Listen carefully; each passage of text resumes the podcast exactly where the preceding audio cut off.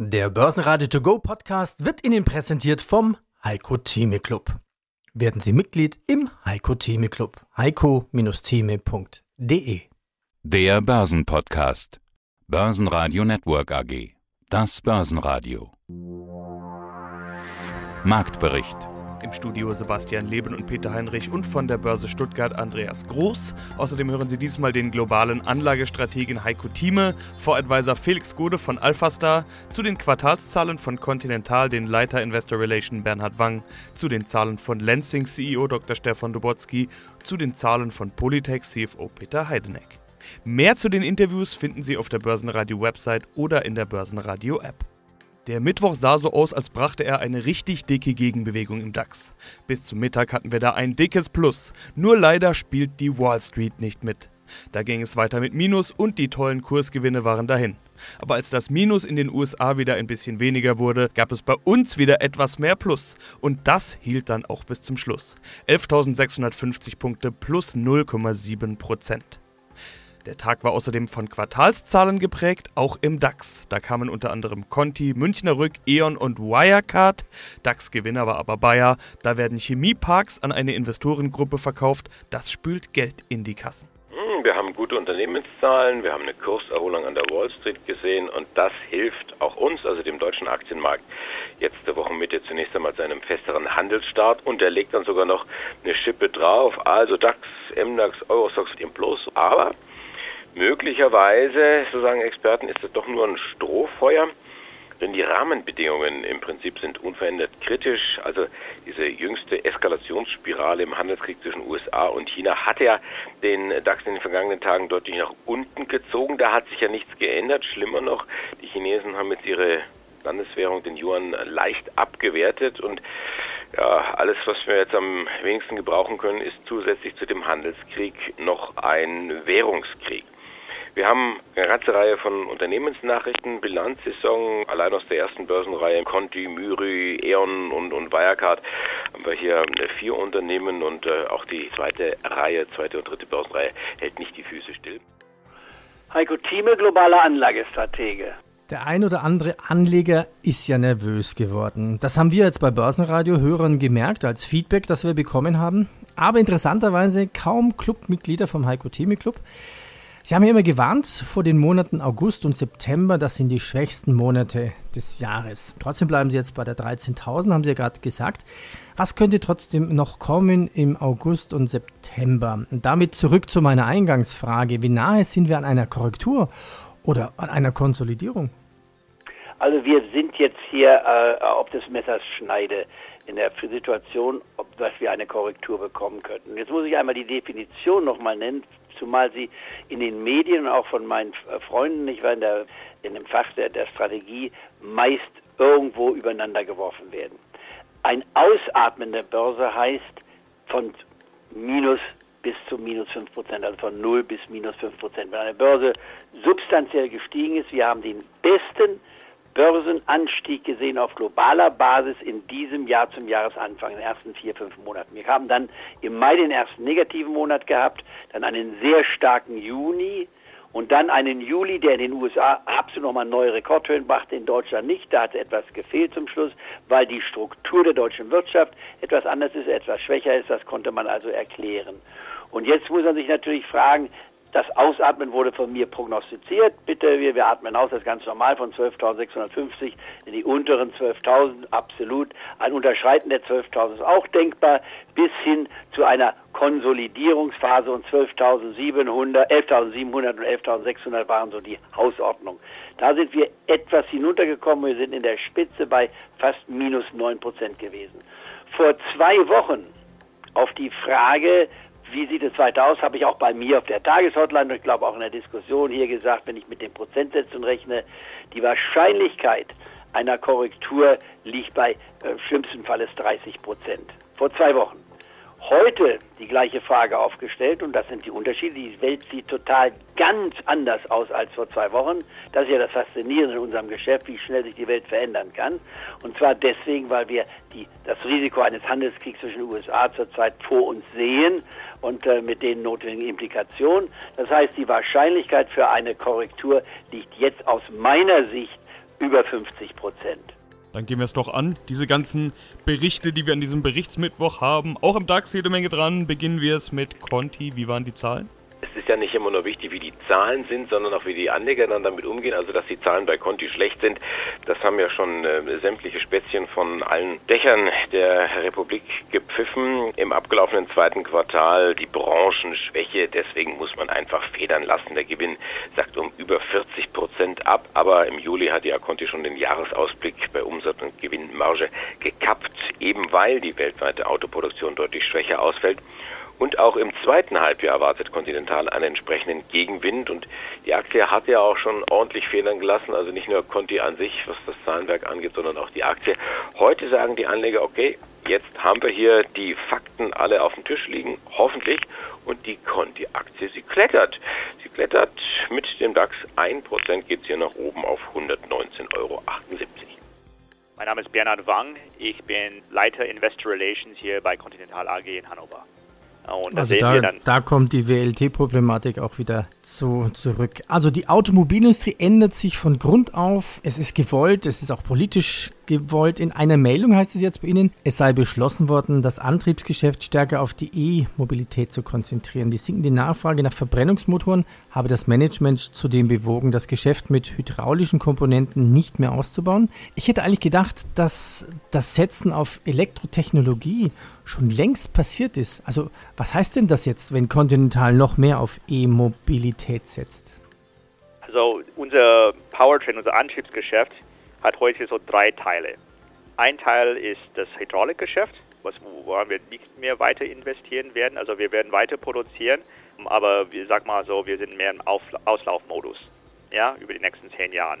Da also wird keine neue Produktion gebaut, nur Mindestwerte von, von F und E investiert, damit wir äh, das Geschäft, so sagt man auch, in Finanzkreisen auscashen können. Ja? Dann gibt es das überwiegend große Unternehmensgeschäft, das ist dann die Elektronik für Verbrennungsmotoren, das sind die Sensoren für Verbrennungsmotoren, die heute, seit zehn Jahren heute und auch für die nächsten zehn Jahren Autozulieferer helfen werden, um ihre Emissionen bei Verbrennern zu reduzieren. Ja? Das ist dann intelligente Steuerung, bessere Sensoren, bessere Aktuatoren und so weiter. Dieses Geschäft ist sehr gut, sehr profitabel, aber natürlich ist sehr stark auch von Verbrennermotoren abhängig. Ja, und wie, wie wir auch von den ähm, Autoherstellern hören, de facto werden sie, sag mal, so die letzte Generation von Verbrennermotoren dann in den nächsten Jahrzehnten auf den Markt bringen und dann, dann werden sie nicht mehr weiter daran forschen. Also das ist auch dann über die nächsten Jahrzehnten gesehen auch ein Auslaufgeschäft.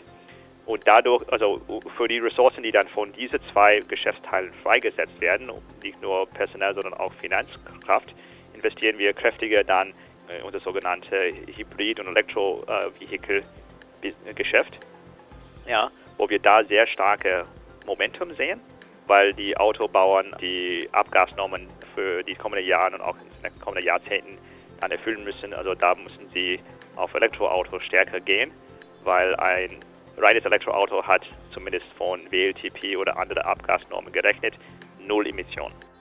Kommen wir zur Münchner Rück. Auch die im Plus hatte ich gesehen. Liegt es an guten Zahlen oder an Marktstimmung? Ja, sowohl als auch. Also die Zahlen sind prima. Also zum einen schaut man ja immer bei der Münchner Rück an, wie haben sich denn die Großschäden entwickelt. Weil jeder Schaden, der kostet natürlich und die Münchner Rück muss dann dafür bezahlen. Und je größer der Schaden, umso größer dann auch die finanzielle Belastung. Jetzt hat man im zweiten Quartal knapp eine Milliarde Euro verdient. Das ist... und damit kann ich auch die Frage eins zu eins beantworten, wie die Zahlen ausgefallen sind. Das ist rund ein Drittel mehr als im Vorjahr und so viel in einem Quartal wie seit vielen, vielen Jahren nicht mehr. Also, das sieht gut aus. Trotzdem warnt man so ein bisschen, da muss man vorsichtig sein, wenn ich jetzt sage warnen. Also man sagt, es ist schwierig, das Geschäft mit der Lebens- und Krankenrückversicherung, das ist so schwierig zu handeln. Und deswegen bestätigt die Münchner Rück nur ihre Ziele. Jetzt könnte man sagen, es ist eigentlich toll, wenn sie das bestätigen. Aber angesichts doch des zu erwarteten Milliardengewinns hatten viele Analysten gesagt, naja, die könnten doch die Latte ein bisschen höher legen. Nein, machen sie nicht. Anfang des Tages waren die Anleger auch so ein bisschen unzufrieden, aber mittlerweile ist diese Unzufriedenheit in breite Zufriedenheit gewandelt worden. eins Komma drei Prozent klettert die Münchner Rück-Aktie noch einmal. Deutlich über zweihundert Euro, zweihundertzwölf Euro und achtzig. Mein Name ist Felix Gode, ich bin Fonds-Advisor des Alphastar Aktienfonds und des Alphastar Dividendenfonds. Welche Branchen sind denn momentan die spannendsten, wo Sie investieren?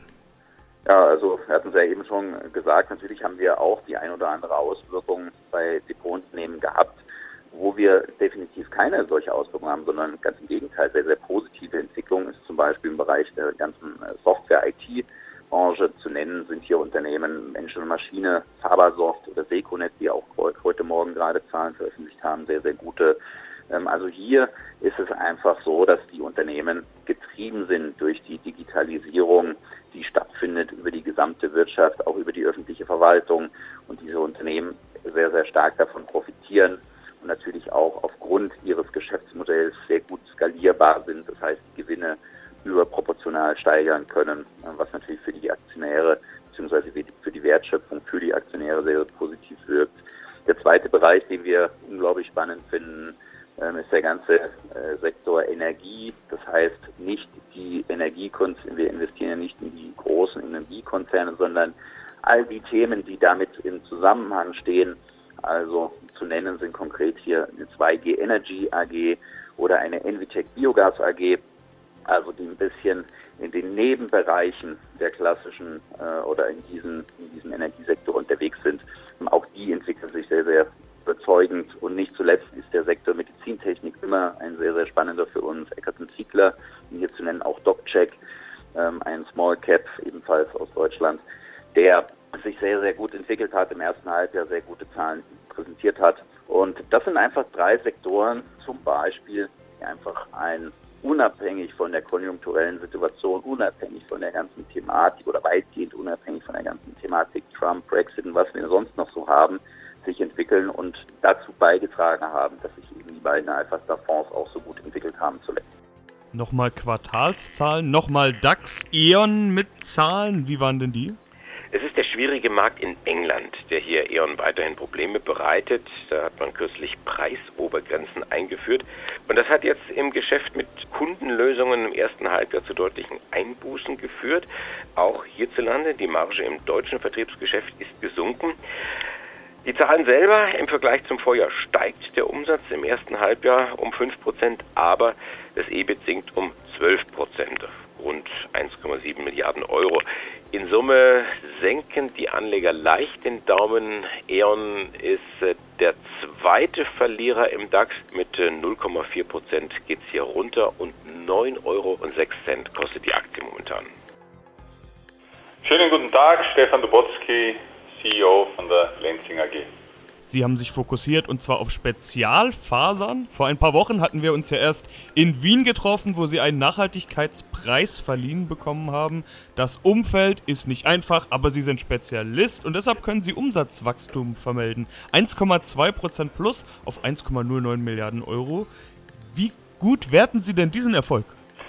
Also wir sind mit dem ersten Halbjahr zwanzig neunzehn durchaus zufrieden. Wir haben auch in unserer Verlautbarung gesagt, das sind solide Zahlen in einem sehr angespannten Umfeld, weil wir haben auf der einen Seite deutlich schwächere Viskosepreise, also vom Standardviskose, und das macht doch immer über fünfzig Prozent unseres Geschäfts aus. Diese Preise sind siebzehn Prozent gefallen und in diesem Umfeld, sage ich mal, sehr stabile Ergebnisse und sogar leicht steigende Umsatzzahlen zu erzielen, sehen wir durchaus als Erfolg an.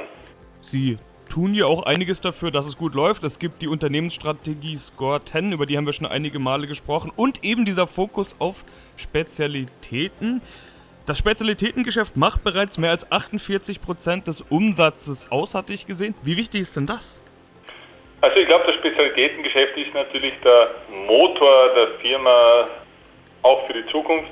Wir sind sehr stolz, dass wir das Ergebnis von vierundvierzig auf achtundvierzig Prozent steigern konnten. Was in dem Zusammenhang auch sehr relevant ist, die Spezialfasern sind nicht nur anteilsmäßig gestiegen. In einem deutlich fallenden Preisumfeld für die Standardfasern konnten wir bei den Spezialfasern sogar leicht zulegen. Und das wirklich ganz entgegen dem Trend von all den anderen Fasern, sowohl bei den Standard-Viskosefasern, Polyester, Baumwolle, alles war eher im Sinkflug und wir konnten unsere Spezialfaserpreise weiter anheben. Und insofern ist die Bedeutung der Spezialfasern gar nicht hoch genug zu betonen. Und dann hatten wir noch die Zahlen von Wirecard. Wirecard ja nach wie vor einer der Werte, auf den zumindest DAX-Anleger irgendwie immer schauen. Die Zahlen also wirklich heiß begehrt. Auch schon in den vergangenen Tagen wurde darüber gesprochen. Wie waren sie denn jetzt am Ende? Ja, und damit sprechen wir über den zweiten Verlierer des Handelstages im DAX. Die Wirecard-Aktie verliert null Komma acht Prozent, rutscht unter hundertfünfzig Euro, hundertneunundvierzig Euro vierzig. An den Zahlen liegt's aber nicht. Die schauen wir uns mal kurz gemeinsam an. Also, man profitierte weiter vom Boom beim Online-Shopping und hat zum zweiten Mal in diesem Jahr die Ergebnisprognose erhöht. Also, Haken hinter gemacht, Ausblick angehoben und das äh, vergangene Quartal auch richtig gut gelaufen. Man hat auch die Latte Gehör gelegt für das kommende Jahr, also nicht nur jetzt für das laufende Geschäftsjahr, sondern auch den Ausblick dann fürs nächste Jahr. Gucken wir uns die Zahlen an. Umsatz plus siebenunddreißig Prozent auf sechshundertdreiundvierzig Millionen Euro. Das operative Ergebnis steigt um sechsunddreißig Prozent auf hundertvierundachtzig Komma eins Millionen Euro.